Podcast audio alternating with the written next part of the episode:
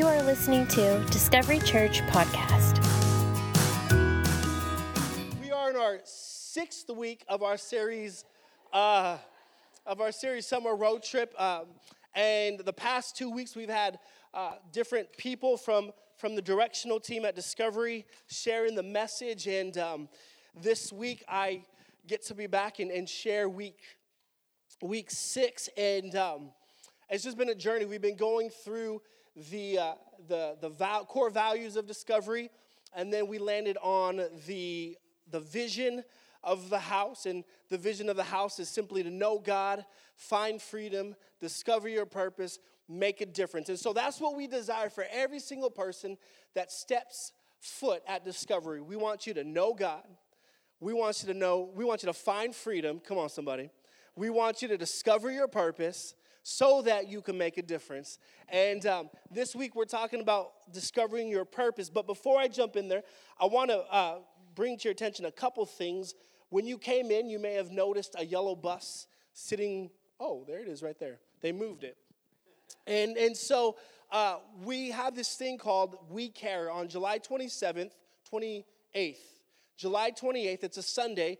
We actually cancel our worship experience. So we don't have a traditional uh, service and we open up uh, our church for people to come who need free school supplies. And um, it's amazing time. They can grab backpacks and we have hot dogs and uh, food and jump houses. And it's just an amazing time that we tell our community hey, we are a church that is less concerned about what's happening in here and we are focused on what's happening on the outside of these four walls. And so so we would love for you to, to mark that date. And even though we don't have traditional church, we still would love for you to come and, and to be part. We got a shirt for you, and uh, it's just a lot of fun. But I want to bring this up. You, you may have gotten one of these when you walk through the door.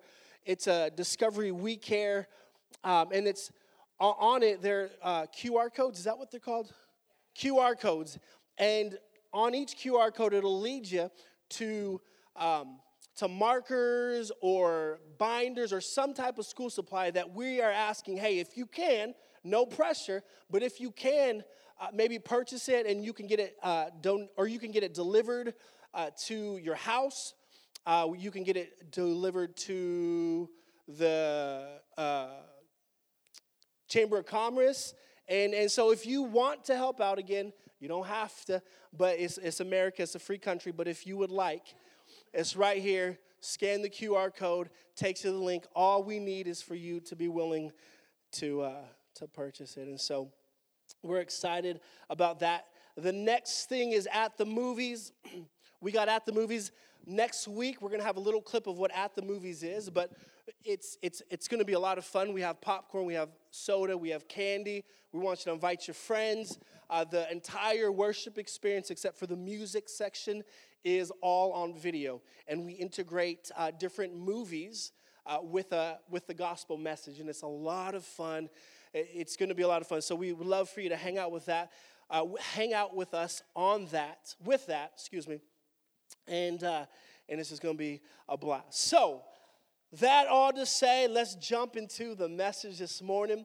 Our, our theme verse has been out of Numbers chapter 9 and verse 22. It's a passage that involves uh, people that were perhaps on the longest road trip ever. It's Israel. They, they, they were on a 40 year road trip. And um, what I love about, about them, they did a lot of things right, but they did a lot of things wrong. But, but what I loved is that they were moved by the direction of God. And, and so that's really the heart of the house is that we would just be receptive to move when God says move. We stop when God says stop. And so here's the verse Numbers chapter 9, verse 22. It says, Whether the cloud, and so the cloud was, uh, was God's presence, whether the cloud stayed above the tabernacle for two days, a month, or a year, the people of Israel stayed in camp and they did not move on. But as soon as it lifted, they broke camp and moved on. I got one more verse for you. It's found in Exodus chapter 2, verse 21. And this is going to set the precedence for what we're going to look at today. It says this Then Moses was content. Can you say content? Moses was content to live with the man and he gave Zipporah, his daughter, to Moses. This morning, I want to talk to you briefly from the subject Jethro in the bush. Jethro in the bush. Let's pray one more time and we'll jump in. Father, we love you.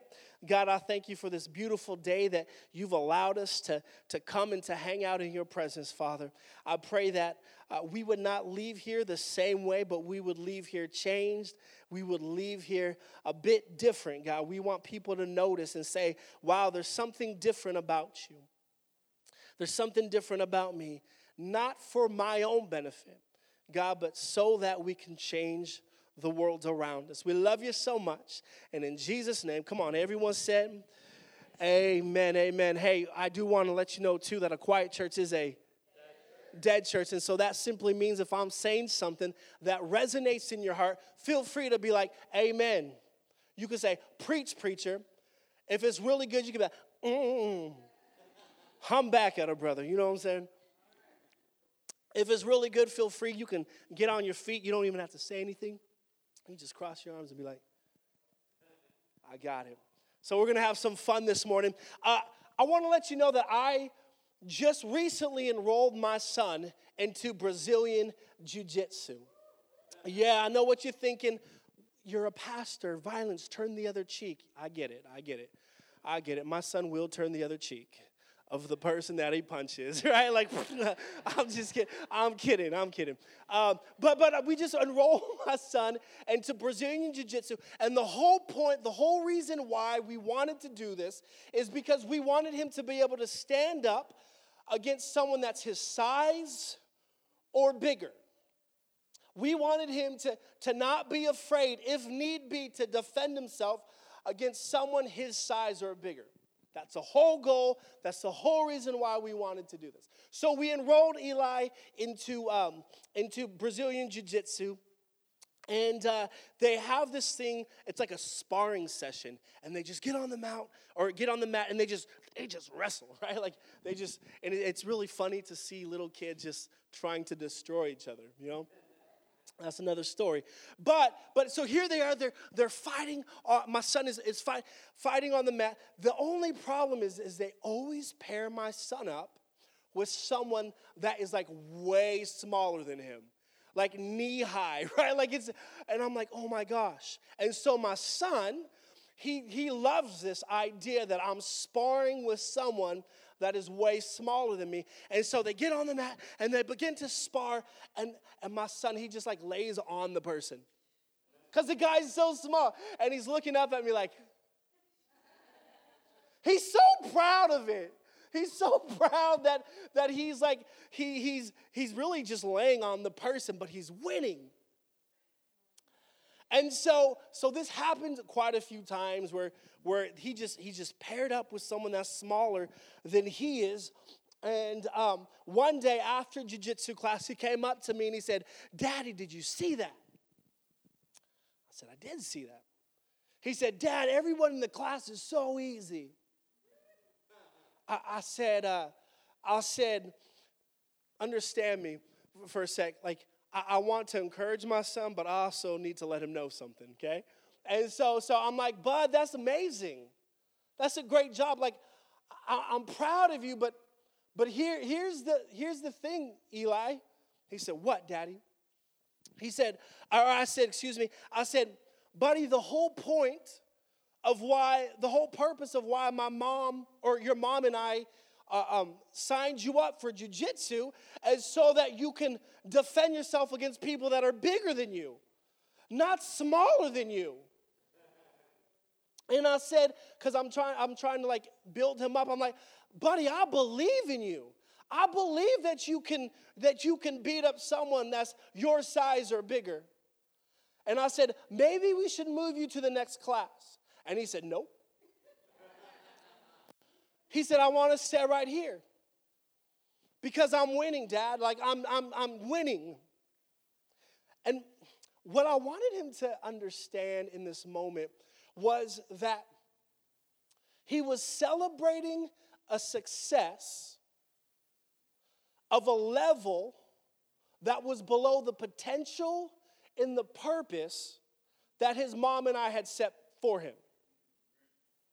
All because he chose to believe how he saw himself rather than how mom and dad knew how he thinks and how he is. Are you with me so far? He was celebrating a level of success that was below the potential and purpose that we had set up for him. I begin thinking about that. I begin thinking about this idea of celebrating success. And I begin to wonder how many of us this morning were celebrating a level of success that is way below the potential and the purpose that God created us for. I wonder how many of us this morning we're living and we're celebrating this idea that, that we are successful at whatever we're doing, but we're really not even tapping into everything that God has created us for. All because we've choose to embrace a narrative or an identity that is different than what God has for us. See, this morning we're, we're talking about purpose. But what I've discovered and what I'm learning more and more is that before you can ever pursue your purpose, you got to first embrace the correct identity. See, because your identity dictates your purpose. Your identity, how you see yourself, can determine the greatness of what you pursue. And so, if you have the wrong identity, you'll be fine living at a level that is below all that God has for you to do and what He's created you to do. And so, while I want you to understand that you're, you're here, no matter who you are, that God created you with a purpose, I need you to understand that. But before that, you got to understand the identity and, embrace the correct identity of who God has created you to be. See, an incorrect, an incorrect perspective, an incorrect identity of who you are can limit the ability of what you think you can do. And so if you think small, and if you think through the lens of how your identity has shaped you through different things that we'll jump into, then you're always going to be hesitant because whatever God's called you to, it's not small. You do not have a small part to play in the kingdom of God. But as long as you have the wrong identity, as long as you embrace the wrong narrative, you'll always stop short. The capacity of what you have will be blocked. And so there are things in our life that shape our identity. Isn't that true? So, in your notes this morning, I, I, I, wrote three things that, that I believe shape our identity. Here, here's the first one society. Society. Society shapes your identity. Did you know that? Society tells you how to think, how to act, what to do, what to say, what to wear. And if we're not careful, society, culture begins to shape us and, and, and, begins to, to mold us. And pretty soon we begin to embrace the identity that society has, has spoken over us. Here's the other thing. So there's society. The, the second thing is our uh, situations. Number two is situations. So some of you in here, you, you've had a lot of not great things happen in your life neglect and abuse, hardships. And if we're not careful, those situations can begin to shape our identity, shape the way that we think, shape the way that we act. And the third thing so we have society, we have situations, and then we have self. See, it tends to go where the situations in the in society, we begin to believe those things. And we begin to, to tell ourselves who we are. we begin to tell ourselves, this is who I am. This is what I this is what I want. This is what I do. This is how I want to speak. This is how I want to talk. This is how I want to act. And we begin to believe. And then soon that becomes our identity. And the problem with allowing, or the problem, excuse me, with embracing society and situation and self is the problem with embracing that as our narrative, as our identity, again, is because if we're to reach everything that God has created for you, there's flaws in each one of those three things. There's flaws when you begin to embrace the identity of culture. There's flaws that begin to uh, that, that happen when, when you begin to embrace situations. There's flaws that happen when you begin to believe yourself. And, and, and so, if, if that's not the identity that we are trying to embrace and trying to engage, then there has to be something better, right? And so, what I want us to do is, is we're going to look at what I believe the identity that you and I are supposed to embrace or that God wants us to embrace so that we can step into what God's called us to do. And we're going to see that uh, through, the, through the lens of a guy named Moses. And we just read that at the very beginning, Exodus chapter 2. And, and I want to set the stage of what's happening right here. Moses, uh, he just got in trouble. What we're going to see is that those three things the society, situation, and self how they how he embraces that as I, his identity and how he sells himself short in his purpose okay? And and so so uh, moses he had a horrible situation that just happened. Moses he he, he actually just killed somebody okay? I know what you're thinking. Oh my gosh. He just he just killed somebody and uh, he got caught. Someone was like hey aren't you that guy that killed that? And he's like and he ran. like he, he left Egypt and he ran. He's a fugitive, okay? And so, uh, so his situation, right, draws him to where he, he comes to this well. And at this well, there's seven women there. They're all sisters, okay? And, and, and they're trying, these, these seven ladies are trying to get water for their flock. And so they're, they're getting water, and then all of a sudden, these shepherds, they see the women at the well and they get mad. They're like, What are you doing? And they try to scare these women away from the well. Oh, no? No? Oh, there it is. And, and so, so they try to, to scare these women from the well. And then all of a sudden, da da da, Moses sees and he comes to the well. And the Bible says that he defends these women. He defends these ladies. And, he, and he's like, hey, I don't know what he said exactly, but whatever the case is, the shepherds, they left. And the ladies, just, they got the water but oh, watch this. This is, this is society right here. Because now they begin to look at Moses as their hero. In fact, as you read in Exodus chapter 2, they begin praising Moses. They begin to be like, oh, Moses, you saved us. Ah, ah. Right? I don't know. Or they could have been like, Moses, you saved us. Whatever. Choose your adventure. Right? Like, some of you looked at me like, ugh, so sexist. Right? Like, just chill, okay? However you want to think that happened, that's whatever. And so, so here, here's Moses. He's getting the praise of these women. Society begin to draw him closer to a purpose that wasn't what God had for him. And so all of a sudden now, he, he had a situation that happened. He had a, a group uh, a society that began to praise him. And that led him to this guy named Jethro. Jethro was the father of these seven women. And they said, Daddy, this guy saved our life. And Jethro was like, Thank you.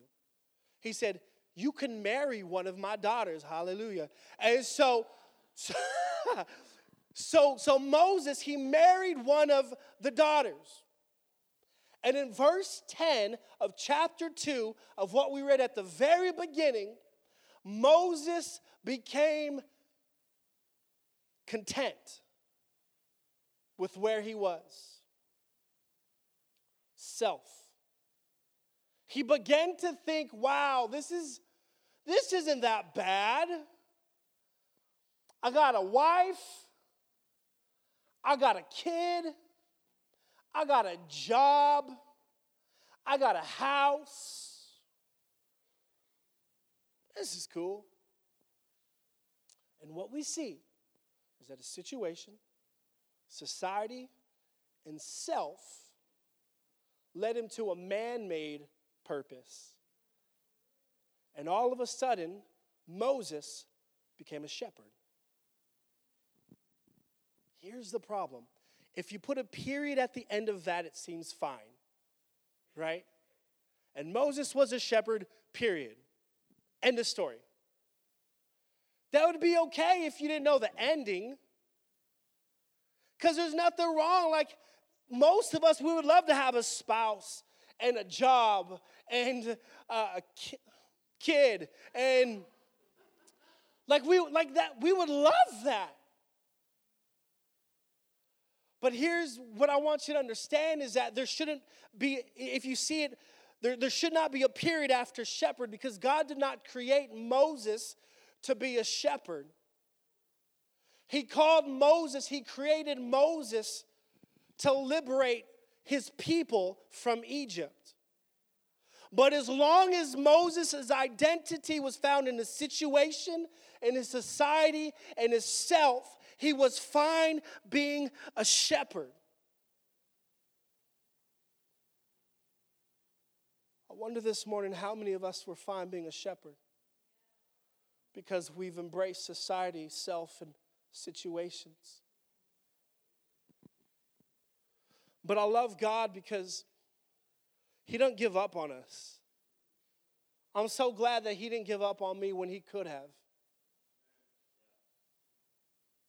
And so one day, while Moses was shepherding his flock, one day when Moses was fulfilling the purpose that man had given him, he had an encounter with God.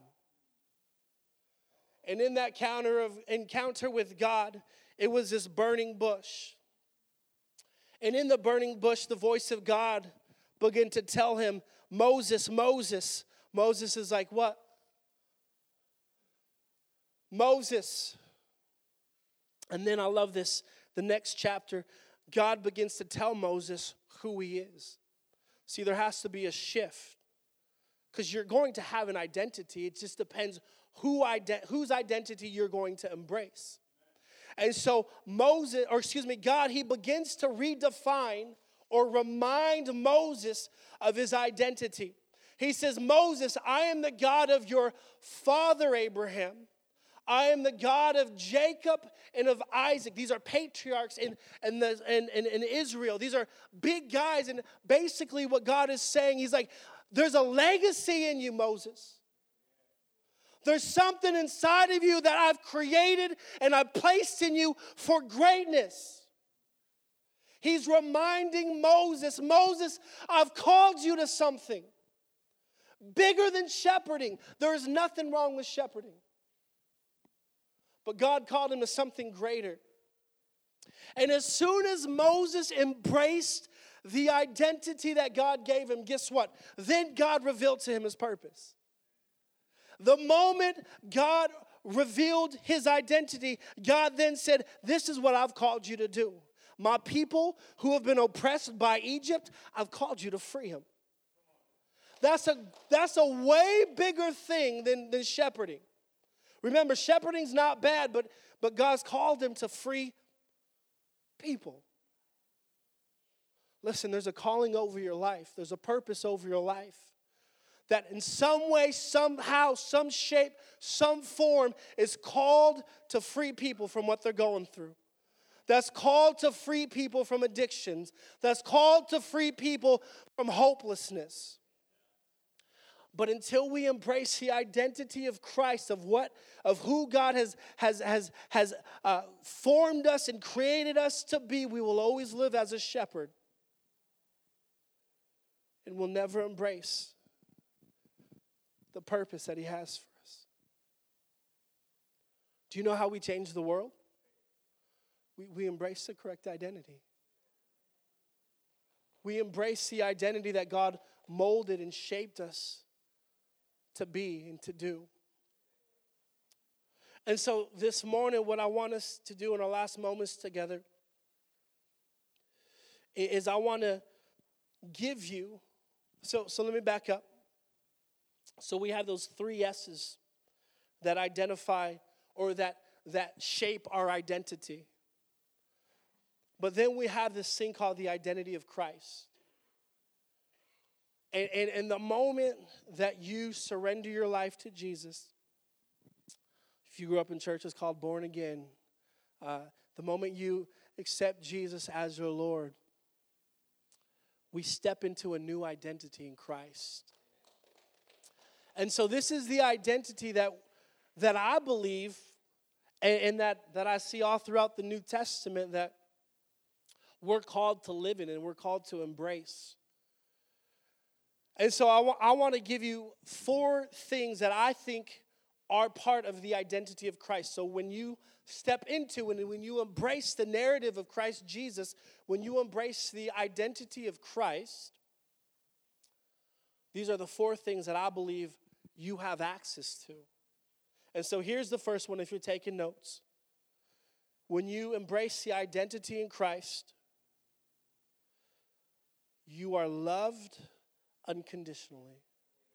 You are loved unconditionally. Here, here's what I want you to know about unconditional love the way that God loves you, it should draw you closer to Him, not further from Him. When I understand that everything that I've ever done in my past, how it could defile me and keep me away from a God that created the heavens and the earth, and yet He still loves me man, that should bring me closer. That should get me to that place where I'm like, God, here's my life. See, I think a lot of us, we, we, we, we've been raised with this notion that, that God is, he, he wants you to change, then come to Him. But He's the one that changes you when you come to Him. I love the verse that's in your notes where where in Romans 5 that God showed his great love for us by sending Christ to die for us while we were still jacked up. While I was still hooking up. While I was still high. What, come on. While I was still. He died for me in my worst state. He died for me when no one else should have. He died for me when y'all are so quiet. He died for me when I when no when everyone else left me. He loved me unconditionally and he died for me in that worst state. Come on, I can embrace the image of Christ because I understand that he loves me unconditionally. Here's number 2. The identity in Christ. I embrace the identity in Christ. When I embrace the identity in Christ, I understand that I'm adopted into royalty. I'm adopted into royalty. Your value is not who you are, but in whose you are. Your value is not who you are, takes the pressure off of me, takes the pressure off of you. My value is not in who I am, but in whose I am. Listen, you got to understand you got value inside of you. John, I don't see it. I don't feel it. John, I feel like I feel like there's no value inside of me. You got value. You're not alone. The verses that we read and uh, that we have in your notes, Ephesians and First Peter, uh, Ephesians says that you were adopted into His family. The moment that you put on the identity of Christ, you're adopted into a family. And so you may have been all by yourself. You may have gone through hell growing up, but you are no longer by yourself when you put on the identity of Christ. I love First Peter when it's when when he writes that that um that we are a chosen people, royal priests. We are part of royalty, y'all. We are part not because of what you did. You didn't do anything.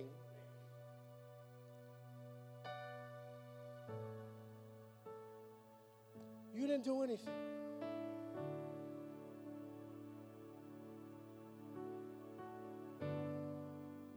It's not, it's not about what you've done. Your value is not found in you. Men, your value is not found in you providing for your family or not providing for your family. Your value is not found in the manlyhood and the macho ness that culture tries to tell you that you need to hold on to. Your value is in Christ Jesus. And so when you step into that identity of who Christ made you to be, come on, women, your value is not in how you look. Men, too. Your value is not in how you look, it's in what Christ has done for you. And so we're looking at embracing the identity in Christ. First one, I know that I'm loved unconditionally. Second one is uh, I've been adopted into royalty. Here's, here's a third thing when we embrace the identity in Christ, we understand that I'm strengthened in my weakness. I love this.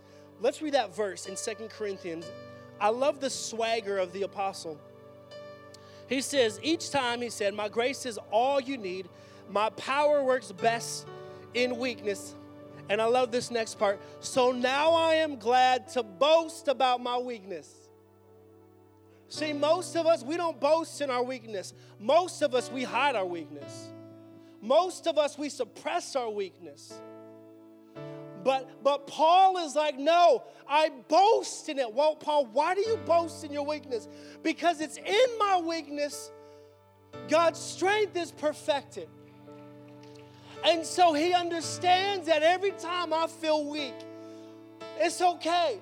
Every time I feel like I need to give up, it's okay. Every time it feels like I'm roadkill, it's okay because I will boast in my weakness. And in my weakness, his strength is perfected.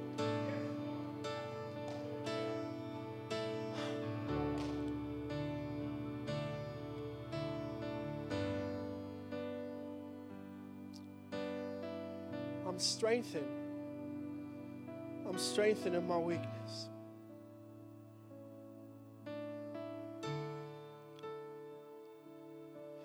Here's the last one, number four.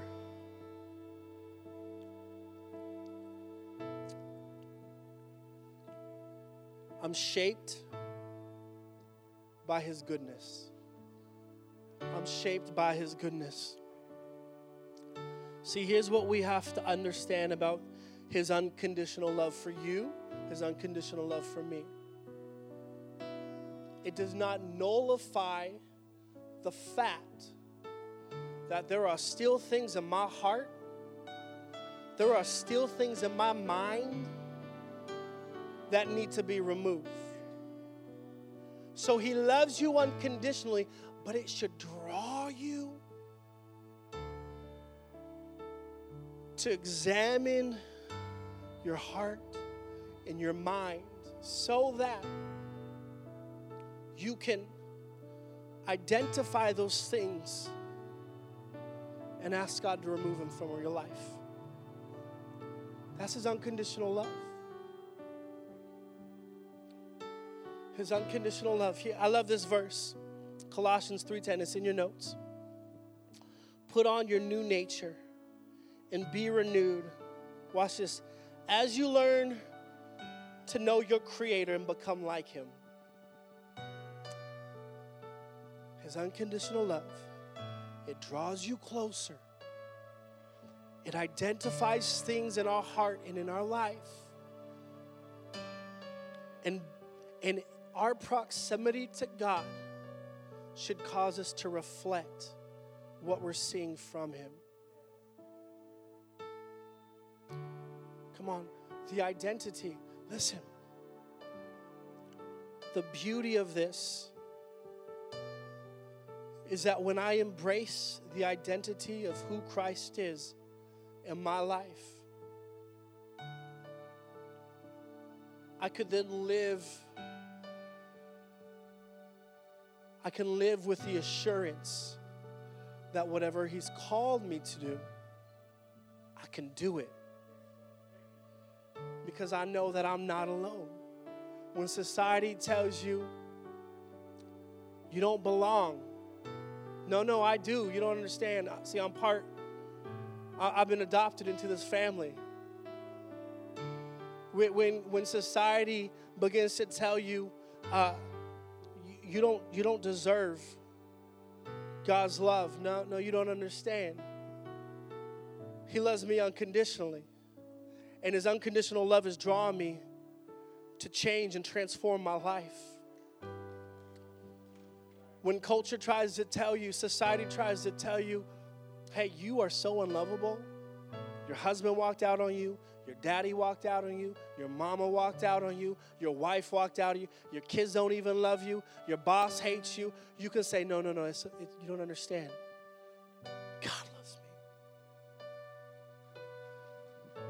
When we embrace the identity of Christ and we allow Him to shape who we are, there's no holding you back. When you understand who God has created you to be, the identity in Christ, there is no holding you back from what, from what God has created and purposed you to do. Jethro, you can't hold me back anymore because there's a bush, a burning bush calling my name. This morning, I want to leave you with this there is a burning bush calling your name. There's a burning bush calling your name, wanting to reveal your identity so that you can step into the purpose. Not at the level below the potential that you have, but at a level that will blow your mind. Thank you for listening to Discovery Church Podcast. Remember, we will have a new message for you every Monday at 5 p.m. Make sure to like and subscribe, and you will be notified when a new episode is ready for listening.